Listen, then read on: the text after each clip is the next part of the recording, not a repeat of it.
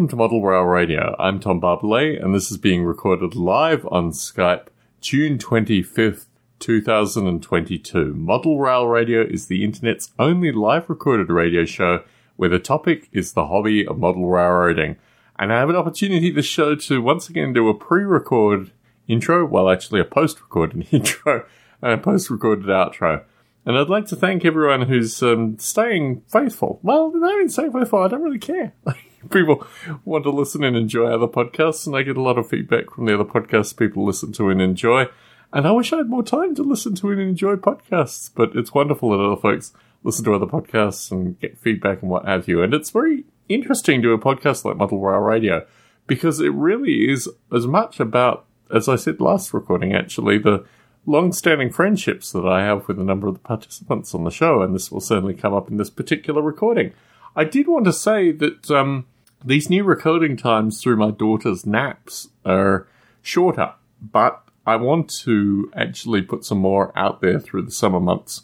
So uh, if you go to the modelrailradio.com website, or one word, you will see the new show recordings hopefully up when this show is posted. And this is a crazy show because I had a really wonderful discussion with Nigel Gutshaw, and then there were no callers for a period of time, and then a bunch of callers called in in like the last 15 to 20 minutes. So, my advice is if you want to call into Model Rail Radio, just for my peace of mind more than anything, just to get a sense I'm actually covering people in a, a fair way, please try to call in ideally at the start of the shows. And I don't know if these were particularly pity guests that saw my Facebook posts and just hopped on the show accordingly, but it was wonderful catching up with Ron Kleiss and obviously Dave Falkenberg and a, a wide variety of other people, the effervescent Clark Cooning. We missed out on chatting with Ralph Renzetti, and I was really looking forward to chatting with Ralph Renzetti. So, Ralph, if you could pencil in a future show in your calendar, that would be wonderful because it'd be great to have the opportunity to chat with you. Who am I missing here? Of course, Martin Jenkins.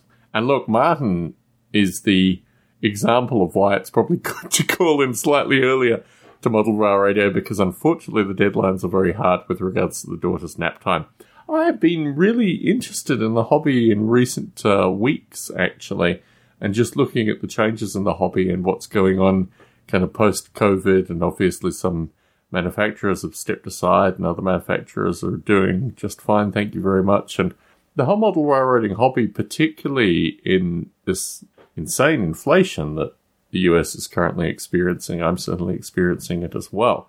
So my model railroading hobby is very much about saving what I have and working out what I have for the future. And as it is currently, I'm trying to get rid of a good deal of books and try to be a, a bit leaner potentially in the future for a move.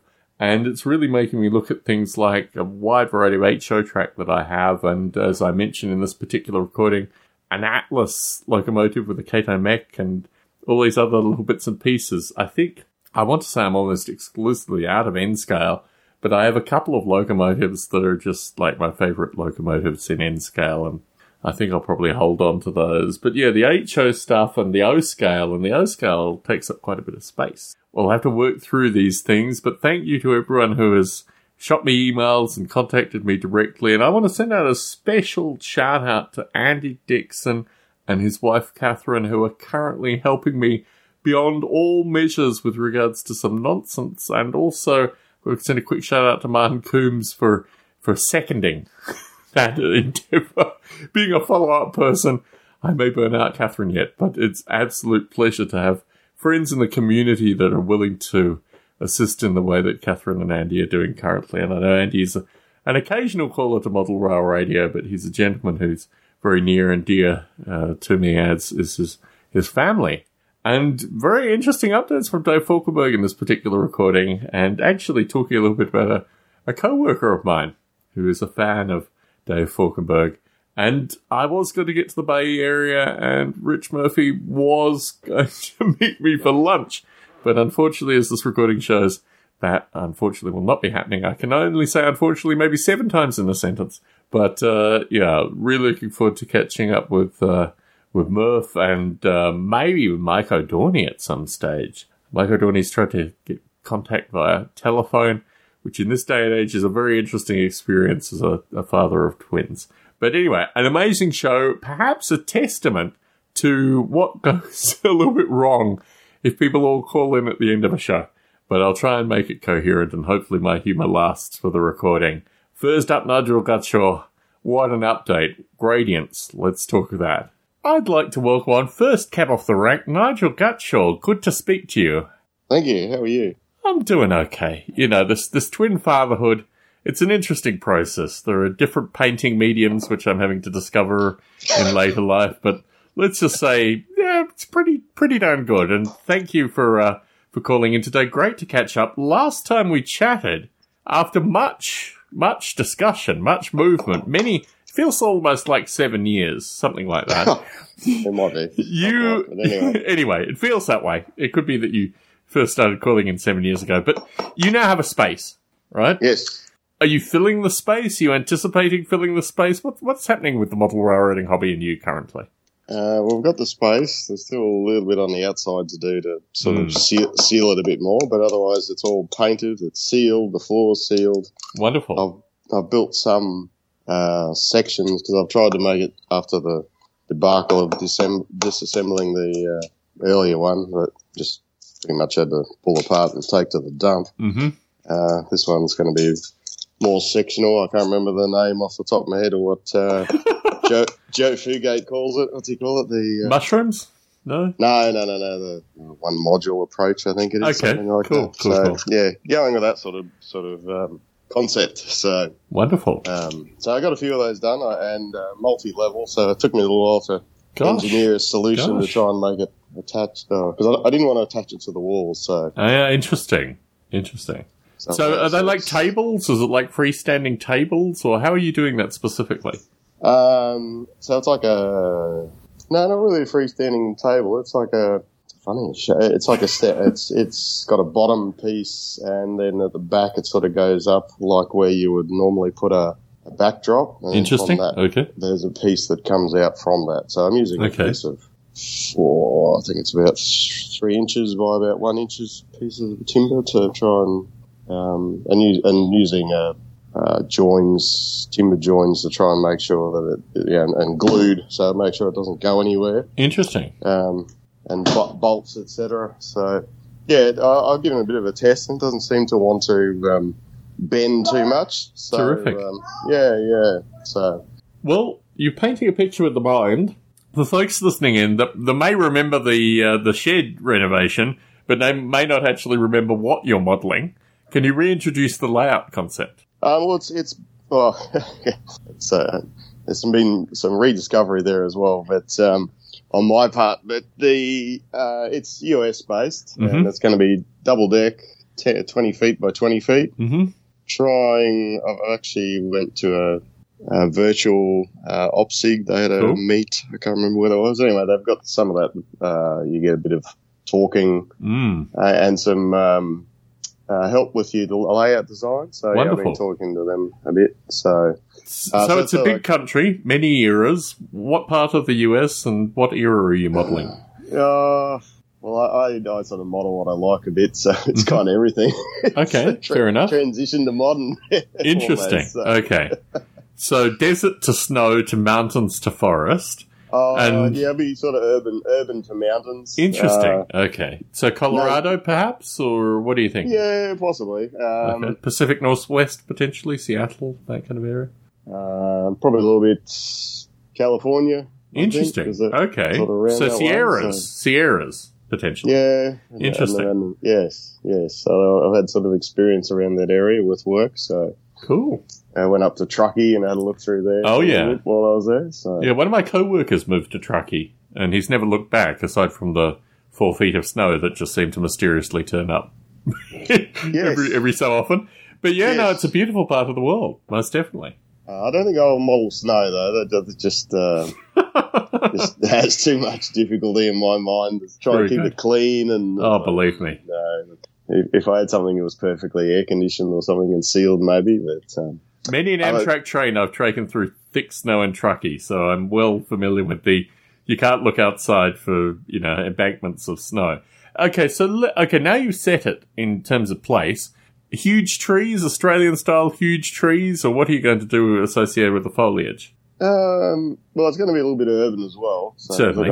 I'm going to put two two yards in because that was uh, one of the previous layouts. Sort of annoyed me with going out and coming back and Mm. not really going anywhere. I suppose Mhm. so. That's why I was going to sort of have two two stations, top bottom, one on top, one Either on the end. bottom of the yard. Either end? yeah. Cool.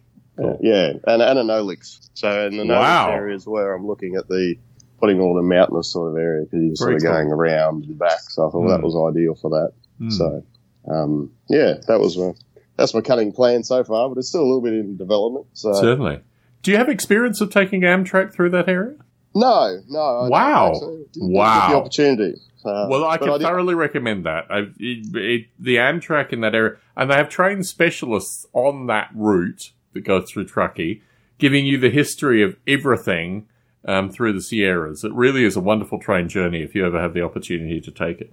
Yeah, it would have been good at the time, but uh, yeah, unfortunately we were busy with work, so I think we got one day off a week, so it was Uh. pretty pretty full on. So, yeah, no, definitely, definitely. Uh, well, if you ever, if you're ever in that part of the world and have some vacation time, and I'm pretty sure most of our certainly most of our Northern California listeners have done it at least once, if not multiple times. So it's a great train journey to take, actually. I made a conscious effort to catch up with the California Zephyr when it came through, just to sort of see it and go, "All right, there it is." Oh, See yeah. in real life. You know? Very cool. Yeah. Very but it was very, uh, yeah, it was quite quite snowy. It was quite quite interesting because we don't, as you know, the snow here is sort of okay. But Believe me. people people used to talk about powder, and it wasn't until we sort of went up to look at some of the tu- the tunnels that yeah, we actually picked it up and went. Oh, this is what they're talking about. This is what real powdery snow is Oh, like." believe So, me. Yeah, until you've so- dragged your sno- suitcase through powdery snow, you really haven't experienced life. So, okay, so are you doing passenger service on your layout, or are you just Yes, sticking with the yes. industry? Wonderful. No, we're Wonderful. full full passenger. So um, wow. That's going to be cool. So I got the um, Broadway Limited. Yeah, a bit of everything. So Cool. that's kind of why it's a bit. Uh, it's going to be in that area, but not Certainly. exactly prototypical. So there'll be the Broadway Limited, the Yeah. uh, California Zephyr of different eras. So Oh, anyway, wonderful. Wonderful. So, what's the time frame on this thing? oh, at this rate, it'll be, it's just about re- in my 80s at this rate. Very Anyway, good. We're, Very good. we're working our way through it. So it's kind of been sidetracked a bit with trying to fix. Um, I had a whole lot of Hornby Double A stuff that, that. Uh, was left over, and I'm like, oh, just like from my father, I'm like, I just don't need it. Yeah. So I managed to talk to people locally, and it was actually interesting. I spoke to a guy in Brisbane about it, hmm and the next time I got these phone calls from people in Tasmania. Interesting. The Hornby So- Society, I've been to the president, well, perhaps former president's house in Sydney, and Hornby, like every scale, like the Hornby Society is pretty serious in Australia. And as you say, Tasmania, Brisbane, all over the place. I, I belong, I think, to their Facebook group, I'm pretty sure, at one stage at Oh, least. okay, I didn't. Um, oh no! Look, the Hornby Society is uh, uh, for well. I I was there with the professor. Maybe I don't know how many years ago it was, but you know, the probably within the the past decade, I've been there um, to the fellow's house in Sydney, and yeah, it's a obviously Hornby runs deep in Australia, so yeah, that makes a lot of sense. But you were able to clear everything, and hopefully, you made a tidy profit in the process. oh yes and no. So I made a reasonable profit, but um, unfortunately, I sort of rediscovered it. So, Uh oh. uh, Uh oh. That's the dangers with regards to this stuff, believe me. I've sort of gone down that path a bit now. So uh, Interesting. Back, back to the British side of it, of the interest of that. So it's like, oh, danger. Anyway. So is there going to be anything associated with British in your uh, new layout room? Yeah, that's what I'm trying to work out as to how I'm going to do that. Interesting. Anyway, Interesting. so um, but yeah, that's um, it. Now runs a lot better. That was one of the reasons I, I sort of went towards American prototype Mm. because the the Mm. And everything just ran Oh, yeah. so much better. Oh, yeah. was- but that used to drive me crazy trying to constantly give them- Half the fun with Hornby. It's half the fun. Really nudging, nudging railroads. yes, yes, Interesting. it frustrated me a bit. So uh, Mm. the, with all the four all wheel pickup of the, the US Yep. models we're using, it was like, uh, and especially I think the some of the Kato stuff at the time. it was Oh, yeah. like oh, this is this is so much better. In fact, I, I have an Atlas Kato Mech locomotive in my uh, shelf looking down on me. That was one of the one of the early purchases that got me back into the hobby, basically. So yeah, no, they they are absolutely bulletproof. Are you, are you still getting to the US periodically, or is that part of work? No, that's all pretty finished, especially with COVID. That, Oh, uh, man. that, that, that's really what killed it. So Yeah. uh, we do have another job we're looking at in Canada, Okay. but I'm not sure whether how yeah, everything's with COVID. Interesting. Is it is it going? Is it not going? Believe me. And drabs. So Yeah. and, and the um, housing industry over here sounds like it's collapsing in terms of Mm. uh, the construction industry. So it's interesting times. Interesting So- time. So let me ask you a few questions. Obviously, your local area uh, is a model railroading hotbed, thanks to uh, a few folk that periodically call into model rail radio. Uh, are things opening up? Are shows back? Are you getting to model railroading events, or what's it looking like? No, no, it's definitely opening up. So we had the the Brisbane show not too long ago. I, I didn't get to it this year. Mhm. But That's the joys of, as you're finding out with parenting, of Believe going me. here, there, and everywhere. Last week I was down the Gold Coast for a competition for my daughter, and Gosh, so it's um, yes, you know, you know exactly what I'm talking about. I do. Trying to fit everything else around it. Believe So, me. I now record Um, through nap times for folks listening and wondering why shows are short and so infrequent. Um, no, I. But the things that seem to be coming out of Australia. I mean, obviously YouTube blew up through COVID with regards to people covering shows. But yeah, it's now I'm I'm spoilt for videos of the Australian shows currently, um, which is pretty impressive. So okay, so you haven't been to any shows, but you know the Brisbane one was a was a bit of a hit. Mm, mm. And, and yesterday they had a the uh, Queensland division had a, a meeting yesterday, and uh, Cool. Marty put it up live, so Wonderful. you could have a look at it. Even though he was using his back his camera and every, Mm-hmm. everything on the screen was backwards, so that was funny. So you, you're Always good at reading reading text backwards. So, oh, what's that saying? Very good. So, um, in terms, you you mentioned um, peer pressure. Let's talk about that a little bit. What are your thoughts with regards to like, do you need a round robin in order to help you out, or is it just a matter of give you time, give you space, and give you lots of uh, you know possibility currently? Oh, I think at this point, at this stage, I've got to try and get it right in my own head first. Mm, so, uh, interesting. Yes, time, time more than anything. Okay. Time, so um, we'll see what we can do. So, Have you sketched anything on paper, or do you have a sense of what it might look like? Yeah, yeah. I've, I've used. I um, tried to use a few software programs, but I ended up purchasing that 3rd PlanIt, Mm-hmm. and uh, so yeah, no, I've got a reasonable plan in that where I've Cool.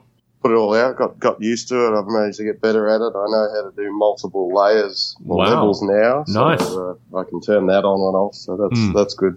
So yeah, um, no, I've got a good plan there. And, and again, I still need to talk to the gentleman. He's on the east coast Mm. um, to sort of get a few ideas back from him. He's been asking me 101 questions Wonderful. to try and get an idea what I'm looking for. So, yeah, no, it's been, it's been good.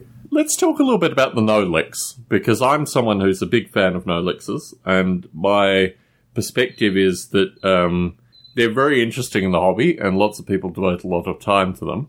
What's your thought with regards to gradients and these kind of things? I mean, are you when, when do you start the Nolix? Is it something that's you know early in the plan development, or is it something that you're looking to get to later on? No, that was the first thing I looked at Wonderful. because it, because it was sort of gradient and the length that I had and what the eventual spacing between the two Interesting. uh, levels would end up because of the, the gradient, obviously, and the length of Most it. definitely. big- being an engineer, that's that my, was my first challenge. So, I went, right, okay, I got to work this out. But uh, So you probably- started the Nolix? Are you building it, or are you just still trying it with you know track on wood at various Just angles? track on wood of this pretty much. It's Okay. uh, 2.25, I think I went with, Interesting. which is probably a, a little bit Yeah, more than I Interesting. wanted. maybe not for the Hornbys, but hopefully for the Athearns. Keep your fingers crossed. Um, the Hornbys are getting better. That's, that's Okay, sort of mo- I'm not arguing that. I'm not arguing that without question. I'm talking about the vintage Hornby stuff that you were talking Oh, about a little earlier. Well, unless you went back to the old Magnadhesion, of which you could make it just uh, go up about a 45 degree angle, I think. But um, we're not going down that path. Very good, very good. Okay, so two and a half percent is pretty good. Um, 2.25. I tried, Oh, to, I, I tried to go as small as I could. Every year, I think that I forget what a lot of people recommend. I think less less than two is what a lot of people yeah, that's what recommend. people so- recommend. Yep. So I, I sort of got kept going lower and lower as best I could until I got a decent spacing. And the spacing is going to be a challenge. Oh yeah. just that, yeah, some of the structures I've got, etc. You, you sort of look at it and go, oh, okay, well, if I had a standard layout, it wouldn't matter, but Mm. because I've got double deck, that might be a little Mm. bit too high. So yeah, it's a it's a different mindset, but it gives you a lot more running. So you're thinking 10 foot sections of Nolix, or what are you thinking? Or are you Uh, thinking that- the full 20 feet? You're going to do Nolix in all. Full twenty feet. Wow. Okay, interesting. So it's like they're going to be like a G shape, Mhm. and then uh, yeah, one end will be the the Nolix where it comes back on itself. So Right, cool. Uh, twenty feet, yep, that's it. So it, and that was yeah to try and get the spacing was about two point two five from memory. So yeah, a little bit little bit higher than I wanted to, but you're right. So and, Interesting. um, I'll see how some of the Hornby stuff goes. So Yeah.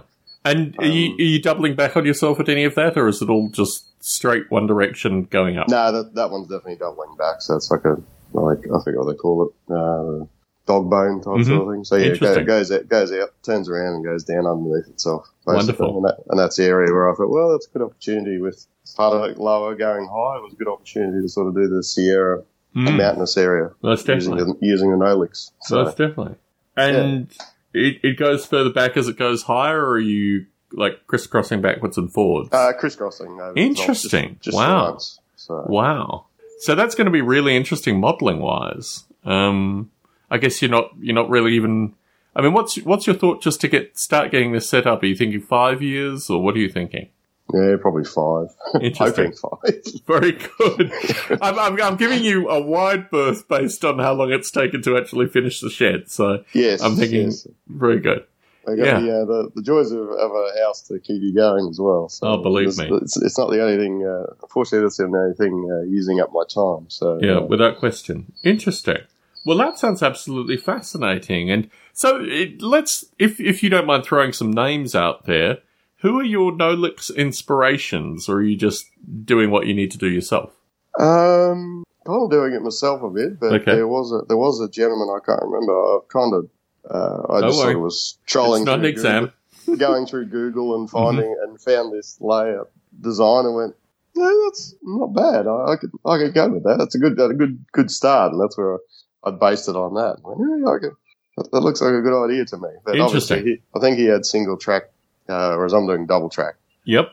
So Interesting. um, a little bit of a slightly different, but yeah, saw that one and adapted. So Hmm. I, don't, I haven't seen too many Nolixes uh, that I'm aware of. There's a lot of Helixes, but um, Yeah, believe me. Yeah, the Helix. I don't know if the Helix is the enemy of the Nolix, but I certainly feel that in my own mind. So, yeah, interesting. yeah, it just depends how much work you want to do. I did meet a gentleman here in Brisbane who did the Helix, and Mm. he'd done all sorts of special things to try and compensate for heat and stuff. Uh, where he had a, cantilevering and yeah. oh yeah. no, just screwed down with a, like a washer. Interesting. The track was screwed down with a washer, but it wasn't um, yeah, tr- tacked down, glued down. He was Mm. letting the letting the, the track kind of move Mm. itself to compensate for temperature change. You know?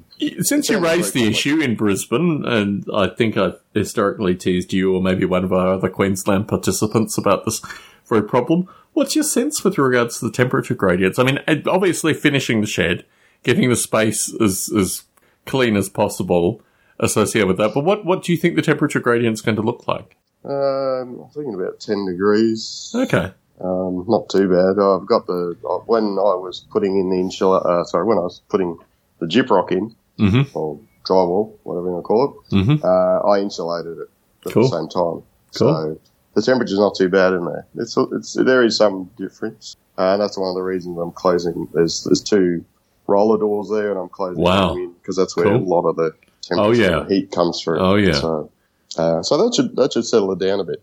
Terrific. Terrific. Uh, not quite. I don't know if I'm going down the air conditioning thing. I am not sure whether the cables are big enough, uh, whether my, my pockets are deep enough. Oh yeah, yeah. Now, one thing about our old house in San Jose is we had just miss. There was no option but to mishmash the air conditioning styles, and it's amazing both the space and the electricity that you don't need to have in an air conditioner, but also how completely and utterly inefficient such things are as well. So yeah, you you it's a constant kind of trade off in a triangle uh, with air conditioning, and can be very dicey. I mean, particularly the humidities you guys deal with in Queensland as well. Oh So- yeah, yeah. That's what the biggest killer is. You sweat and it doesn't do anything. You just walk around with uh, looking like a boiled lettuce, pretty much. yeah, well, I'm glad to hear that you've you've extracted yourself from some of these problems. So as you listen to Model Rail Radio, I'd love more Nolix content. So if listeners are listening in and wondering what on earth is going on with these podcasts now they're out so infrequently, if we could get our Nolix experts, I just find every time I think of layouts now, I think of them in Nolix terms because obviously you get a certain degree of compactness. Not really, but you know, it still takes up a good portion of space. I think the the the 20 feet is it 20 feet by 20 feet or is it 20 yeah, feet 20 by feet by 20 wow okay so that's a good space um Yeah. Be very nice what what else But it- we be talking more on i mean obviously more nolix content what else are you missing out on Oh, to be honest, I'm way behind. Very good. Podcasts coming out of my ears, but with uh, work being sort of busy. When we Mm-hmm. actually go to site, it's it's just full on and i'm in and uh, trying to get things going, etc. So you really don't get the time. But now I'm back in the office, I'll probably get more of an opportunity to, cool to listen to some more. But I think I'm about five behind at the moment. So, Okay. um, Okay. no, no, all content is good. Um, very good I enjoy listening to the guys over in the UK with it. believe me to auto- automate these little trucks and things. I just, I just take my well off to them. yeah have you seen any of their videos have you ever seen what they're I have trying seen to do some of their videos. oh my yeah, goodness yeah, so- yeah And of course, we got, we got um, Marty over here where he's busy doing his little uh, cars all over Well, the layout, yes. running over layouts. I think people are, you know, there's, there's a certain part of this hobby that has just gone completely. I mean, I guess my background would want to say automation crazy, but the stuff in the UK still there are people controlling servos. There's still a human interface component. I, I I'd be fascinated to see if they could do anything. I mean, if you imagine their cranes, for example, the cranes are the, the, the biggest devices on their layouts Mhm. they're all driven by people looking through cameras built into the cranes in some way. I mean, Wow. really, until you actually, the, the videos, like a little taste of what it's actually like. When you actually get there and you realize they've got tiny mounted cameras and all this kind of stuff. But yeah, I can't, I mean, automation for them would just be absolutely amazing. Uh, it's interesting actually, particularly things like pick out boxes. I think that's one of the few things that I was allowed to do while I was there. And picking up boxes with the cranes and the lowering and this kind of stuff, you could never really automate it. There's still, you know, there's still the system has a little bit of kind of give and take in it that requires a human operator. But I don't know. I Marty, I don't know how far he's gotten with regards to the driving and stuff like that. But um, yeah, many many different swings and roundabouts and many different uh, rabbit holes that people can get stuck in in this hobby. but yeah, I'm really looking forward to catching up with uh, with Martin and Co. Martin and Simon um, because yeah, the stuff that they've been doing through the um, COVID period is just pretty. I mean, basically, you've got people that were show people, right? And we we get on the professor and others of this ilk regularly from Australia too, so we know the show people in Australia as well. But um, uh, just to have like you know ninety percent of your model railroading taken away from you due to the virus, and then have these kind of brains just kind of ticking away. And you need to appreciate the carousel layout they had. They had a layout. Do you remember the carousel layout? Do you remember being discussed on show? yeah. Yeah, they had a carousel layout with O gauge locomotives, like large steam UK O Yeah. gauge, that would go in this carousel. I think potentially, maybe the locomotives were secondary and the rolling stock was going in the carousel, one would hope. Anyway, those brains then had to move themselves to what they're going to do in COVID, and the rest writes itself. But Yes. um, sounds like you're enjoying exactly the stuff that I'm enjoying, Nigel. Mm, that, well, you were talking about the automation of that. Of, of, um, I don't think it's an easy task. I It's remember, not. Well, I think that's why they're still operated by, by operators. I remember we got um, approached by Patrick Stevedores to automate some, and he just walked away from it and went, no, that's Yeah, way too hard. Yeah. it's just horrible. yeah. Trying to avo- avoid other vehicles, you know, avoid vehicles, all yeah. this sort of stuff. It was like, mm, yeah, no, you, Mm. someone, someone else better than us can do that. So, Well, my wife just discovered that our car allegedly does parallel parking, but it also catches fire randomly.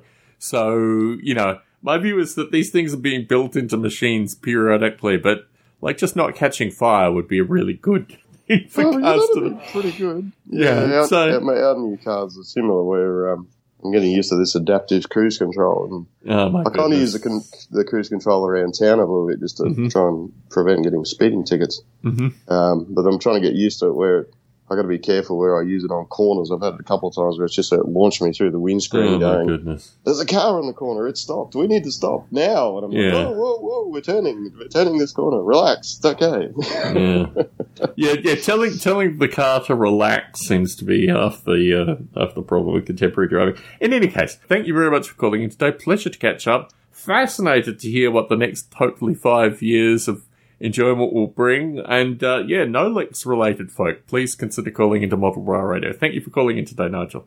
no worries. I'll post a photo of what I'm using for the framework. And Wonderful. uh, if um, I think I can get the uh, map out, Great, put that up. So terrific. some idea what's going on. Always good to have is. content too. Thank you very much, Nigel. Talk to you soon. Take care. All right. Thanks, Tom. Bye.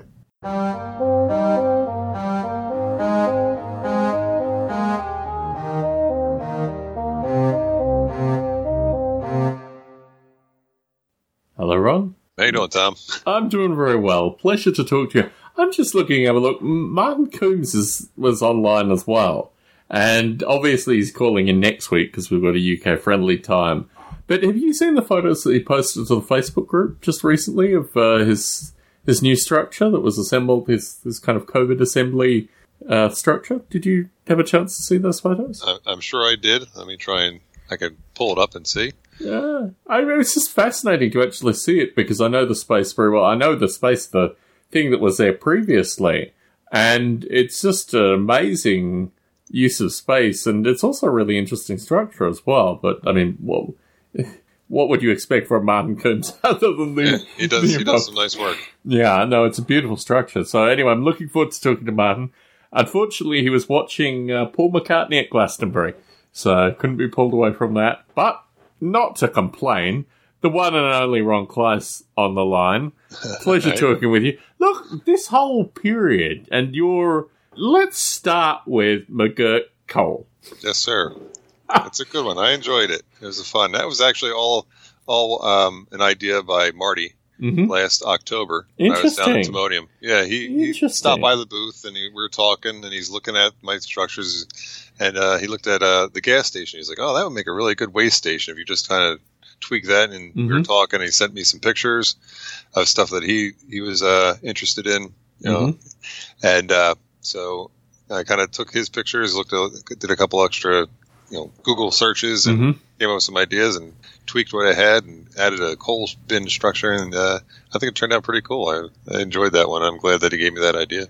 Most definitely. I mean, I think there are plenty of jokes about Marty McGurk and Cole, which we're just going to move beyond. Um, but no, I think it. Um, when I saw it initially, I was just like, "This is firstly very signature mind mount models kit." I mean, in terms of potential reuse potential, and also the ability to you know place this in a variety of different layouts. But the it's the little elements that put it clearly in kind of Marty's layout and um, stuff like that. So it's it's interesting. So it was Timonium. You guys had a, a bit of a chat, and then did he send you additional stuff, or did you start looking?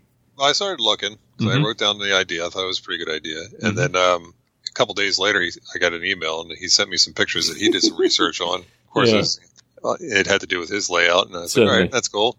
Um, and I, you know, I looked up some old coal bins, and you know, Mhm. a lot of the coal bins and stuff that are are there.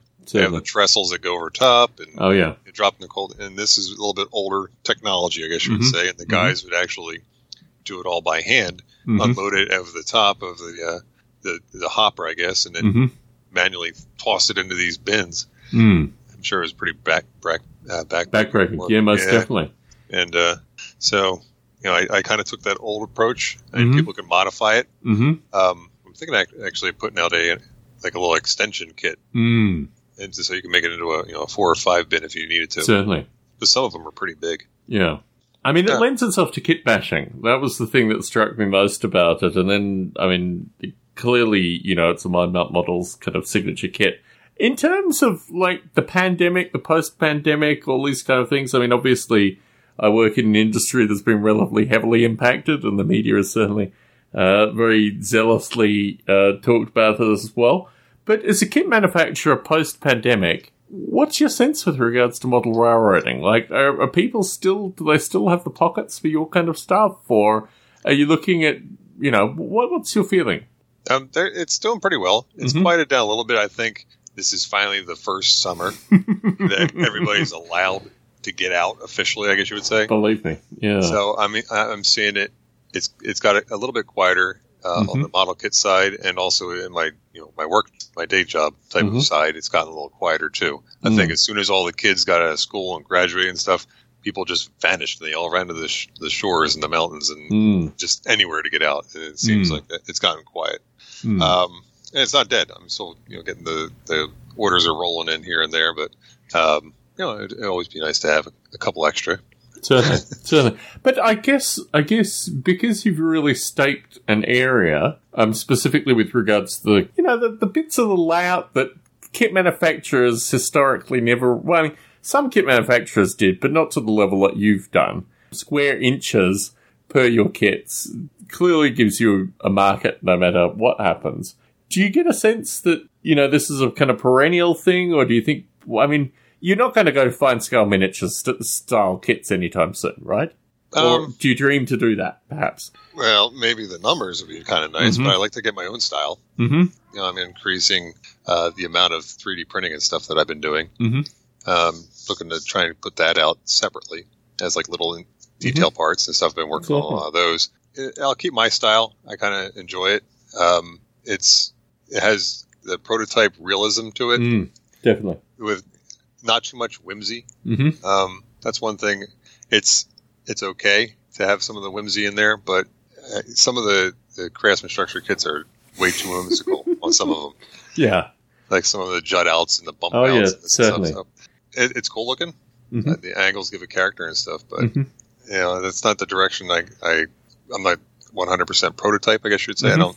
Um, but you know that's not the direction I'm going to be going. Has anyone ever FSM'd one of your kits? Have you seen FSM style by Mount Models kits? I mean, I can imagine you could do a lot of interesting stuff with kit bashing. That what's what's the most disturbing kit bashing you've seen with regards to your specific kits? wasn't too disturbing. I thought it was Mhm. actually pretty cool. The um the Wiley's Good Times Tavern. Oh yeah. Um, one guy kind of raised it up and put it on a foundation where the, the land kind of dropped Mhm. off and, and made like a, a lower level that they Mhm. can walk out and have like they put a, a with the pandemic and everybody was eating outside Mm-hmm. and uh, they ended up putting a whole deck on top and they had all Mm. these like place settings and tables and chairs and stuff all this Mm. this out, outside patio type thing so it was Mm. kind of neat looking really enjoyed that what else I mean, I can imagine people adding wrought iron fixtures. I mean, particularly Australians. Let's just call them out here specifically. But you know, the the ability, particularly with laser cutting. I mean, it'd be interesting. Yeah, it'd be interesting to see the directions people take them actually with regards to that kind of stuff too. Because the historically there were Australian kit manufacturers that at least it gave you lots of little bits of sticks to make your own kind of eh, strange wrought iron work. So yeah, wide variety of possibilities there. Are you? Sorry, I, continue. I, am coming out with, uh, well, not coming but I've had them out for a while. So Mhm. it's uh, the corrugated metal roofing. Mm. Oh yeah, Prevalent in Australia, from my most understanding. definitely, most definitely. So yeah, they can throw that all over the whole building if they wanted to. My uncle built a house, and it's a large house. It's a multi-room house, multi-story, built into the Adelaide Hills, all with corrugated iron on the roof. This was his big genius thing.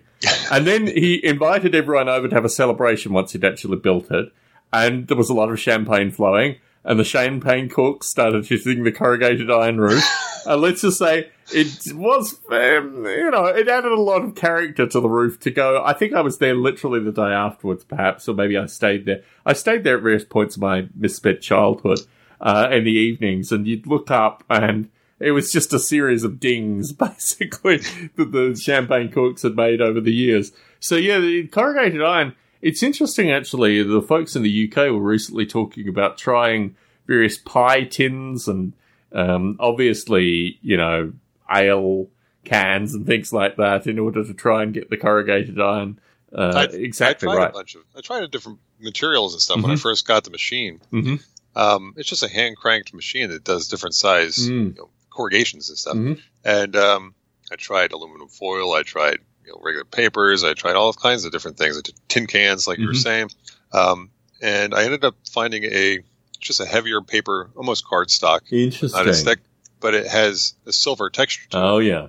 that I I found, and I said, "This is perfect." Mm-hmm. Once I cut it up and, and ran it through the machine, I said, "It's already pre-colored. It's all Mm. ready to go. You just have to weather it up if you want to, or Mm. trim it to whatever size you want." And uh, Mm. yeah, it, it, it the texture looks great. It looks just like galvanized metal, Yeah. basically. Well, it varies so greatly. I mean, that's what's interesting. I mean, my uncle, I think his roofs are, as you say in this country, aluminum. Um, so it's not iron, um, which means that it has a completely different texture to corrugated iron. And corrugated iron has its own texture, and particularly, it's not rust, but it has a ionization in it. Um, and it, j just has a particular kind of malt to it almost. Yeah, it gets like a uh, like a white powdery. Yeah, it's very coating on it or strange. Yeah, it's oddball. Yeah, Yeah, so I still I still haven't come out with the uh, the mobile homes yet. I know you're pushing me that. Ah, a, a Chinese restaurant would also be nice occasionally, but you know, I, I could deal with what I could deal with. So we'll, we'll work it out. And I think probably I'm going to be an O scale by the time I'm finally actually making these purchases. And I did have a for a period of time. One of the O scale kit manufacturers had a not a particularly convincing mobile home, and then I had a a friend stay, a former friend stay from Australia, who was rather fond of. Uh, the many craft beers of uh, Northern California, and he destroyed a good bunch of my O scale mobile homes. So let's just move on from that topic. Um, but um, yeah, no, I think um, I'll probably be an O scale by the time you you settle on that. And uh, I don't necessarily. I mean, as we're talking about Australian stuff, there was a bunch of O scale Australian stuff that looked very nice um, for a period of time, but none have touched upon the prefab home market of the US. Um, so you know, it's it's a little thing I can kind of slip you in the next pandemic. I think to uh, perhaps I- come out with those parks. I've been looking into uh, to ONS scale, so Mm, I I just have to sit down and, and rework the windows really, believe me. that, the windows and doors because uh, a lot of the stuff that I have for the HO kits that I put out now, Mm. the windows don't carry over, so that that'll Mm. pretty much take the the, the brunt of the uh, the rework for the different scales. Very cool. I have a friend in Pittsburgh who is a uh, what do they call the the the things that they use to transport stuff in internationally, the metal boxes, Oh, yeah. containers, basically cargo containers. And it's interesting actually because my in-laws own two of them on their land um, and use them basically as a means of storing old military 1950s Navy era um, lathes and things like that. Like just real, like really eclectic, predominantly heavy metal working equipment that they have. And um, somehow I became connected with a, a bunch of people that want to sell me second-hand crates. So yeah, I think somewhere in the future. They come in handy. Um, I have two at my work Mhm. at the store. We use them for one's that has all of our pipe fittings in it. Oh yeah, oh yeah. At first, we had used the, the big doors that swing on the ends. Mm. We used those, but then we cut open a like a like a roll up door on the side. Mhm. Walk in there, put a hook up a, some electrical, and you're all set to go. Yeah, no, they now sell them like that. They now sell them with roll-up windows and air conditioning built Oh, in. jeez. And I'm just like, what on earth has happened to this phenomena? And certainly my in-laws ones, like literally, I don't know. I mean, uh, my girls can't go to my in-laws for a variety of reasons, but that is one of them. I just, every time I see the doors open on that thing, I'm just like counting my fingers, counting my toes. You know, they just, they seem to be really just It's like opening a giant tuna can. Amen. Um, and really quite quite interesting in terms of uh, yeah, just the wide variety of snakes and other strange scorpions that can uh, make their way into it as well. But yeah, look, my view is when you're ready, when you're ready, sometime in the future, next pandemic, perhaps the mobile home park. The funny thing with the O scale manufacturers is they also made mobile home park gardens as well, which was something that I picked up. Here we go. We got Clark Kooning calling in.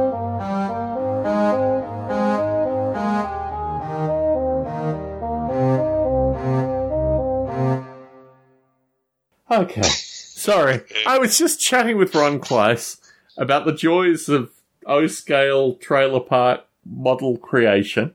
And you jumped on Clark Kooning, and I'm going to resolve all this audio and other related fun through this. And we have Cl- Clark Kooning muted. No, we have Ron Melly muted. We have Clark Kooning on. How is the model roading hobby for you currently, Clark Kooning? A pleasure to have you on to start off with. Well, thank you. And uh, I see you had fun at uh, downtown Disney. Um, I'm here, I- alive. yes, which I also love. I have to admit, I love Disney. Mhm. Um, right now, it's pretty quiet because you know summer is here, and in the northern climates, uh, especially where I live, uh, we don't get that many really nice days. So my nice days are out uh, on the boat fishing and or, or putting around the yard or Mm. Whatever. So um, there hasn't been much model railroading. There's been a lot of politics happening Let's up in Elliot Lake. Oh, interesting. Oh, local politics. Yes, and the Believe me. reason is because um, the sort of back up a little history to Elliot Lake. We had Mhm. uh, where we had our model railroad club, and the arts groups all had their meeting rooms and so forth.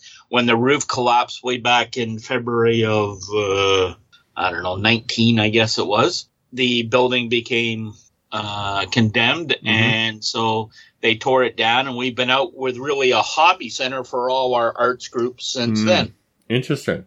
Now the city sort of took over or purchased an old theater, Mm. and they have plans to develop it. And we've Mhm. had meetings with all the arts groups to uh, sort of divide up the space Mm-hmm. and and so we've done that, and we're kind of just waiting for that. We're hoping that maybe uh, the funds and so forth and some of the politics will stay Mhm. out of it, and we will back be back into a model railroad space by February March. Multi deck layout in an old theatre.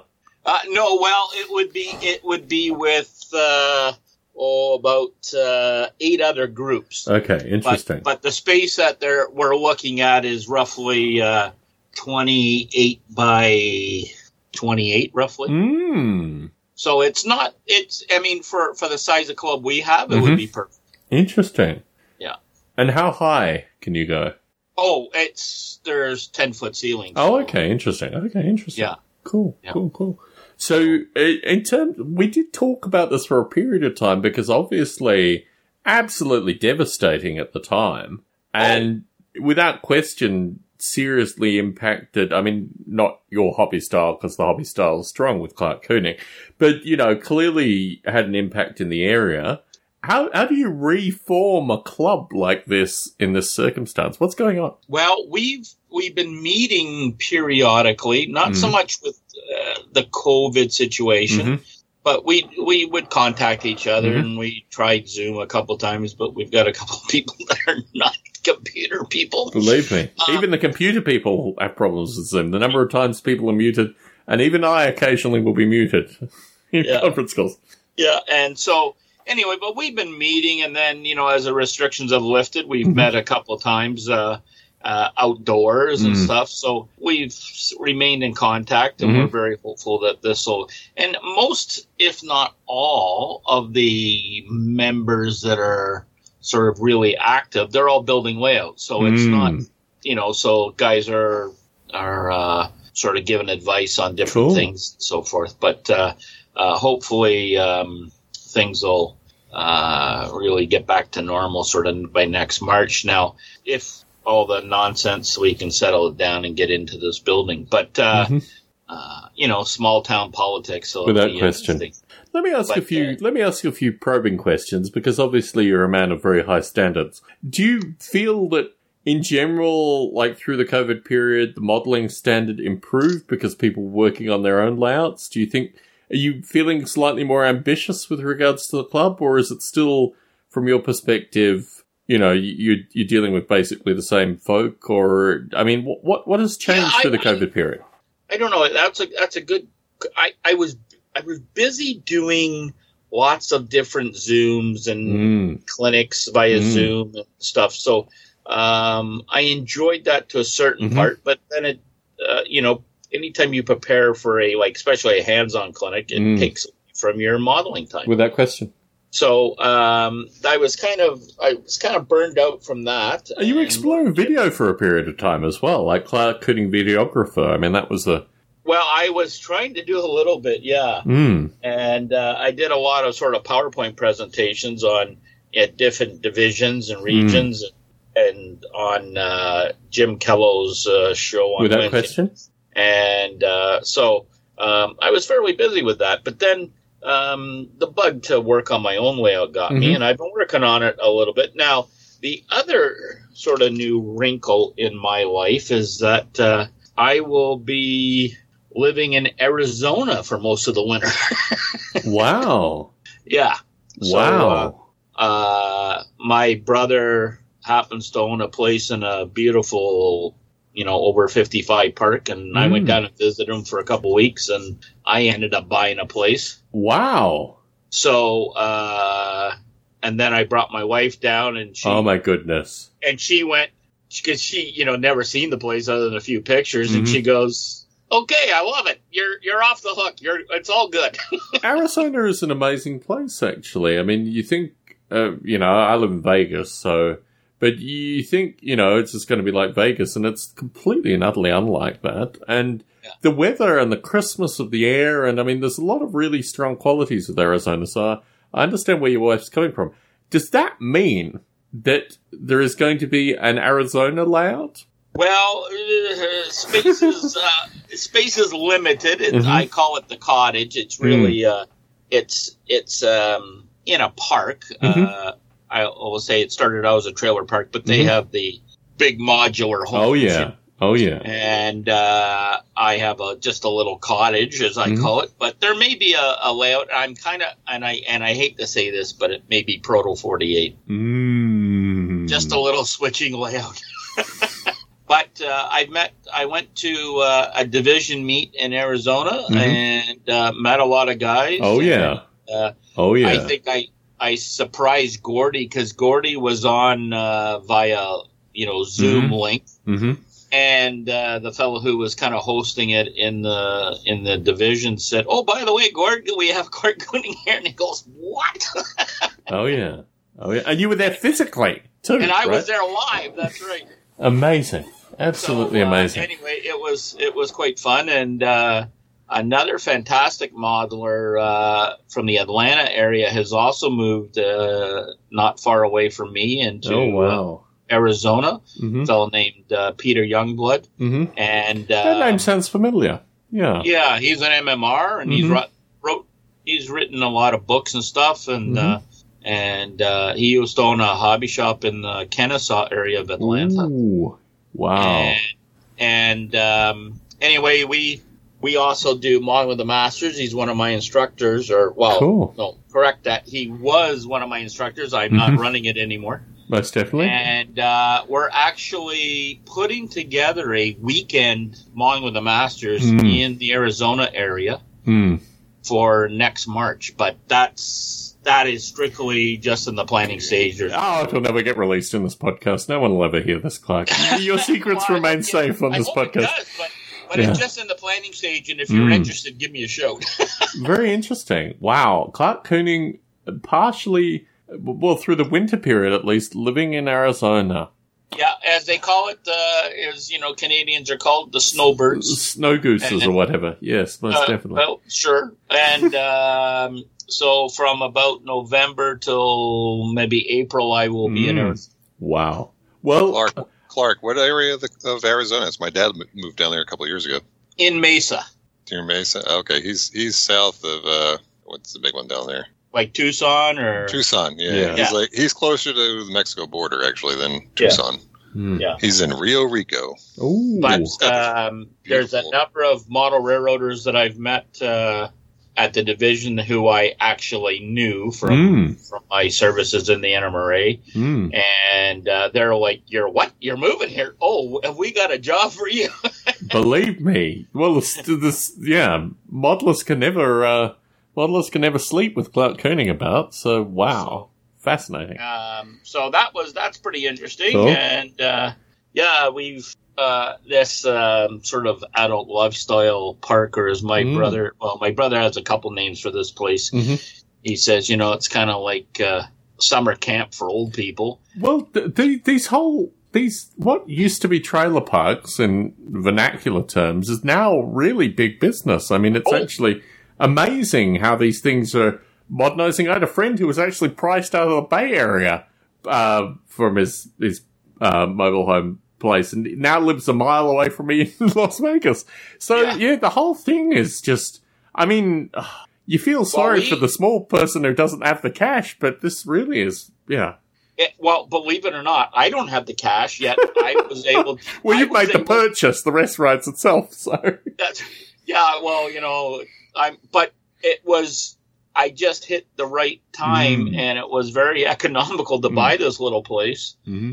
And, uh, so it's, we're going to try it at least for, uh, for one year and Mm. see what happens. But Wonderful. I, I, I, I'm really looking forward to it. But so, uh, um, but it's, uh, it's like Las Vegas here right now. We Mhm. have about 94 and the humidity is really high here in Yeah. Elliot Lake. So it's, uh, it's a, it's been a warm day, but, uh, yeah, so that's what's happening. And I'm going to kind of have two sort of separate groups of, uh, model railroading to get involved Believe in.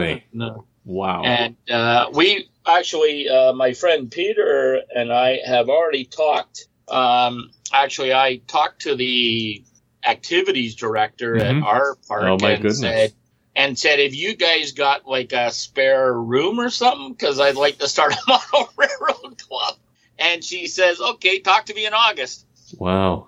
So, uh, Well, but, you know, like, oh, if if you make your way to the Bright Light City, my my budget for sushi has both decreased and increased. No, my my time at sushi has decreased. My budget for sushi has increased, and you'll certainly get a good meal um, all right, if you head this all way. right, That's And that's I'll, I will definitely warn Michelle in advance that Clark Kooning is uh, in the area, and uh, it's it's a hard life being a father of twins, as you well know. But um, yeah, many many Yeah, blessings. mine, uh, so, my uh, twins are 27 now. So oh my goodness, oh my goodness. time goes by fast and uh, you know i i really enjoyed there's a certain time there where you you know bef- when they're really young it's hard to Mm. communicate with them and they you know it's kind of Oh like yeah, oh yeah but once they get once they start to reason then it really, then it really starts to become fun that's at twenty eight, right? That's what that's what. no. I, no that was a lot younger Very good. Well, you're a lucky man, Clark Kooning, and it's it's, it's going to be an absolute pleasure having you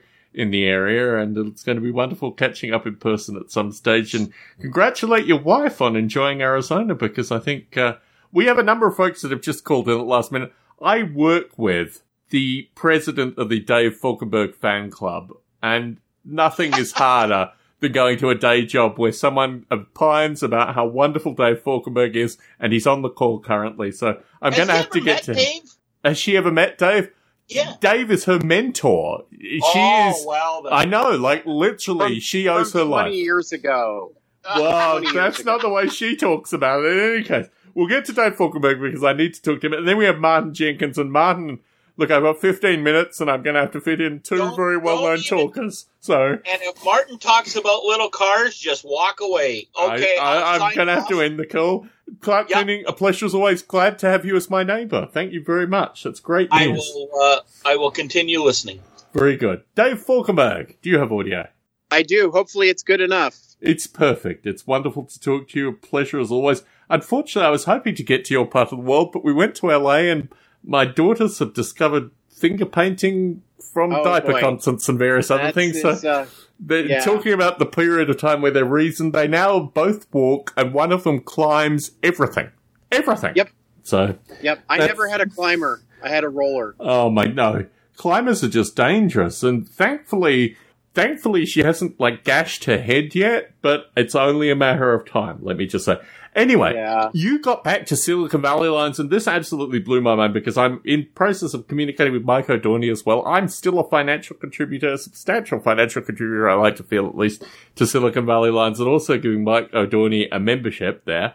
And I just love the uh, the recent post. Obviously, look, such an I, I don't even know if I can actually discuss it on the podcast, but I, I was absolutely speechless with regards to the news associated with Bernard. Like, when you think of model railroaders, unfortunately, a majority of the population thinks of the antithesis of someone like Bernard, and he is just such, he was just such a big heart, soul, The- just the amazing guy. said of- the same could be said of software engineers too. Let's not even go uh, there, Dave. Let's not yeah, I even go there. know. But no, look, I I was just I mean, obviously we've lost we've lost a few people through this period of time, and uh, I, we've got a few others that have thankfully called in and made contact. But oh my goodness, obviously a huge blow to the club.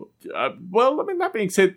Tell me about the Silicon Valley Lines as it is currently. Tell me about your most recent experience. And I was really surprised with how the scenery's been. I mean, obviously people were getting in through the pandemic. So yeah, so what what what's been going on is a couple of the retired folks Mm, um, have been heading in. mm, Um, basically, about a year ago, people got really stir crazy mm. and uh, and individually went down to go work on things to get out of their. Oh my goodness! know, So so a lot of scenery got finished. wow. Um, a lot of buildings got built. Mm-hmm. Um, new, some new members have joined. Um, it's a it's a crazy it's a crazy thing. When we started doing remote operations, we also picked up a fair number of, Oh my of remote members. Wow. Uh, that was I mean that was the funny thing. I you know I'm I was down at the club operating in person for the first time in two years, and I was down for the first time in about a year. I mean, Yeah. honestly, if you pay attention to my Facebook posts, I Mhm. have I have I I joined the first robotics cult. oh my so goodness! um, that that's a huge impact on on time spent Without question. on anything other than robotics. Mhm. Um, but but it it's it's been you know the club we were worried about it dying. It doesn't seem to be the case. A lot of stuff has gotten done. Very Um, good. Vac- vaccines and all that stuff. Knock on wood. Have meant that we haven't lost anybody in the club to COVID. Mm, Just cancer, uh, mm, as always, and mm, heart attacks and all that. mm, But um, that's pretty normal for railroad clubs without COVID. yeah. So, um, but uh, yeah, it's it's it's really interesting. What the the biggest thing that I know is since I've been running nothing but through trains, watching signals through Mhm. a little screen. um, I last night I ran four switching local switching jobs, Mm, and uh, it you know it was really good. A couple weeks ago, I operated on uh, Tony Thompson's layout, Oh, and my it was the first time I'd done switching in a while, and Mm. I was amazed at how rusty I'd gotten. mm. Interesting. haven't really. I don't have a home layout to practice on yet. Yeah, Uh, that's the truth. Yeah. and uh, and I certainly you you Tony had upped his game a little bit and added timetable scheduled trains Mm, and uh, yeah I'll just I'll just say that there was a we were out on the main when we shouldn't have been uh and oh. I'll just leave I'll just leave it at that. Very but, good. Um, but it's all it's all good. Um, like you I said home layout yet. Does that mean there's been changes, Shay Falkenberg, with regards to the home layout? potentially? Uh, I'm. I'm I'm still thinking about a shelf layout. Mhm. I have a plan, and I actually have the bench work for one by six foot N scale switching layout, Mhm. uh, based on Illinois Street, a lot like uh, a certain um, thing that I I put out on one of those layout design things about Mhm. eight, nine, ten years ago. Mhm. So it's Very it's cool. all good. Even have a bunch of the buildings built, Very good. Uh, and I have all the track.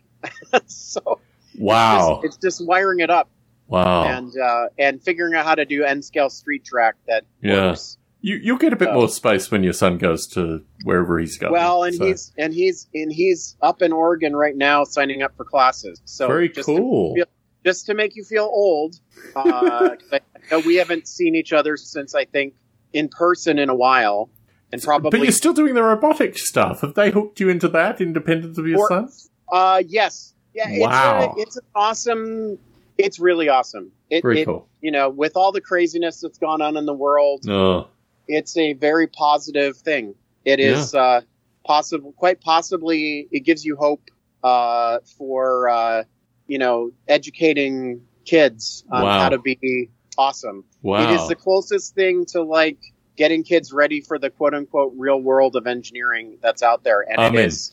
It's it's really amazing. The kids come in and they all have their opinions and they Oh, all yeah. know everything when they're freshmen of course. and they all fight. And then by the Yeah. time they're juniors, they're figuring out that they're not the smartest kids in the world, and that maybe that teamwork is really important. Mm, And and then when they're seniors, they realize that boy, they really need to train up the juniors and the Oh, sophomores yeah. to, to pass the torch because uh, otherwise there's the whole ramp up, ramp down oh, yeah. of the competency of the team. So it's it's been really good. Um, I've I've got a new lab that we're building. Wow. And uh, the school is finally going to give us our space back. Wow. Thankfully, the losing the lab correspond uh, coincided with COVID Mm. when we didn't have to build a robot for Mhm. 18 months. Mm. Um, but uh, yeah, we've been we've been living out of two 40 foot shipping containers in a tough shed. Mm. So it's been crazy. Mm. The smartest but person today in the room paradox. You're exactly right. Crushing that and rebuilding is exactly the requirement for highly educated, highly intelligent young folk, and fascinating. Great pitch, Dave. and it's and it's just it's just like working in uh, in in Silicon Valley where the average tenure of somebody at a company is really four to five years. I've got the in- in five minute count from my wife. So, Dave, Oh yeah, no, Pleasure's no always- worries. Hey, Murph, Murph says hi. I'm oh, send hi back to him and really, really apologise to him that I won't be able to make it to the thing because he was the only one who had actually stepped up to the let's get Oh, together no. when I'm up there. But enjoy the wedding. Pleasure having you call in, Dave. I've got to get to Martin Jenkins really quickly because my wife's already messaging me about getting the girls downstairs. Pleasure chatting as always, Dave. Talk to you soon. Take care. See you guys Martin. Jenkins. Martin Jenkins. Can we do this in a tight three and a half? A tight three and a half. we can try. Okay, let's talk about the the uh, controlled vehicles. Let's talk about the cars. Uh, I've really enjoyed, obviously, a bunch of other stuff, but let's talk about that. Are you thinking about making these things autonomous? Uh, well, well, that that could be the next step. I mean, at the moment they're drivable, Mm. so uh, uh, I guess the next step is to make them autonomous. Mm. Uh, funny you should talk about that because I've been looking at uh, different um, things to put on the layout, as in traffic. Mm. And so I've been looking at the uh, the Faller car system, of course, and the um, there's a, a chain link one on Magnorail or Mm. Mag- Magna, yeah, and that, that just seems to be way too loud and uh, Oh yeah. So it looks like we're going on a, uh, a DIY Faller car system. Fascinating. Fascinating. So Little guys with mullets that get out of the cars and have punch ups if they get too close to each other and these kind of things. Requirements coming up with regards to automation. Um, Well, well, when we, we get the pub scene, we might have a, a few uh, altercations Blues there outside, too. you know, Yeah, like, like a definitely. usual Saturday night in a Melbourne pub. Very good. Very good. What fast pitch? Two minutes. What's going on in your model railroading hobby? What's what's important for Martin Jenkins currently? Ah, well, at the moment, I've uh, well, as you know, I'm uh, in the NMRA board now, Amen. so I've been doing a, uh, a, a bit of a few bits and pieces there, uh, organising some uh, new projects. Mm. But uh, uh, as far as the layout goes, it's been very, very quiet in, in the Mm. layout room. I've uh, work's gone absolutely crazy. I Oh. was meant to. Uh, I was meant to only be teaching night school this year, which Uh-oh. was which was good because that gave me all day then to get things done around here and start pottering around. But uh, Mhm. with uh, everyone going off sick with either having the flu or COVID or Mm. or uh, or something else, um, I've ended up working days and nights. Oh my So goodness. The last uh, two terms, I've done 14 hour days virtually uh, most. Aye. Uh, so um, say no more. I haven't had much time to get in here, but a couple of things that have been going on is uh, I did manage uh, with this extra overtime to uh, purchase some of Os- Auscision's uh, uh, finest releases. Wonderful. So I've got myself some Tait sets here. Now, uh, Cool. for the Americans that wouldn't know what a Tait set is, it's a uh, 1920s Victorian Railway uh, urban electric train set. Um, so it's uh, we used to call them the old red rattlers. But uh, I've um, spoken to a guy down in uh, Melbourne, Mike from DCC Sounds, and I've actually got um, he's put a sound system together for these models uh, where we actually got two sound decoders, one at the front and one at the back. So you get the traction engine sounds from both the dummy and the uh, the drive unit in the train. Mm. But uh, it's also then got directional uh, sound. So when Mhm. you go in reverse, your horn sound comes from the other end, where the Mm. actual horn would be that's has been. always interesting. Always interesting. I mean, it's, it's really amazing what he's done with these decoders. I mean, we've mm. got um, guards commentaries. Um, Wonderful. You went down to uh, Steam Rail in Victoria and actually recorded a real, oh my a real Tait set. So oh it's uh, an authentic sound, and uh, yeah, it's uh, that's been my biggest project lately. But, Very cool. Uh, Martin Jenkins. Um, we've got to we've got to wind it up, haven't we? Unfortunately, we do. Pleasure as always. Please call into a future model rail radio. I'm going to try and make them slightly more frequent, and clearly, this is a very good time for Australians when we get you on. Thank you very much for calling. Thanks also to Ron Kleiss, who I didn't have an opportunity to say thank you to. Dave Falkenberg, always a pleasure. Clark Kooning, soon to be my neighbour. I need to warn my wife. Thank you oh, all very much for calling in today. Pleasure chatting as always. Take care. Good day, everybody.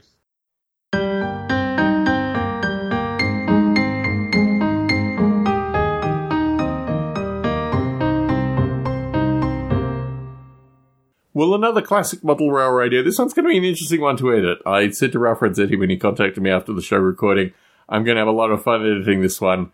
And another model rail radio. I'm trying to work out how to get these slightly more frequently. The girl snaps make it interesting because, uh, funnily enough, and uh, Catherine and Andy Dixon are part of this. I was up relatively late, 3 a.m. actually. I was trying to get some stuff notarized which apparently they will then do for you at 7 a.m. in the US. But yeah, it was a late night for me last night, so hopefully I remain coherent through this particular recording. But these model rail radios, always good to get out, and thank you very much to everyone who participated today, and thanks to the folks for listening in, and particularly to Ron Kleiss and a wide variety of other folk who I didn't have a chance to do a, a round out with because literally the, the guests were stacked, and also Skype was behaving very strangely, as only Skype will in these kind of circumstances. So thank you very much, Model Rail Radio on Facebook, modelrailradio.com for the new shows, and look forward to talking to you all very soon.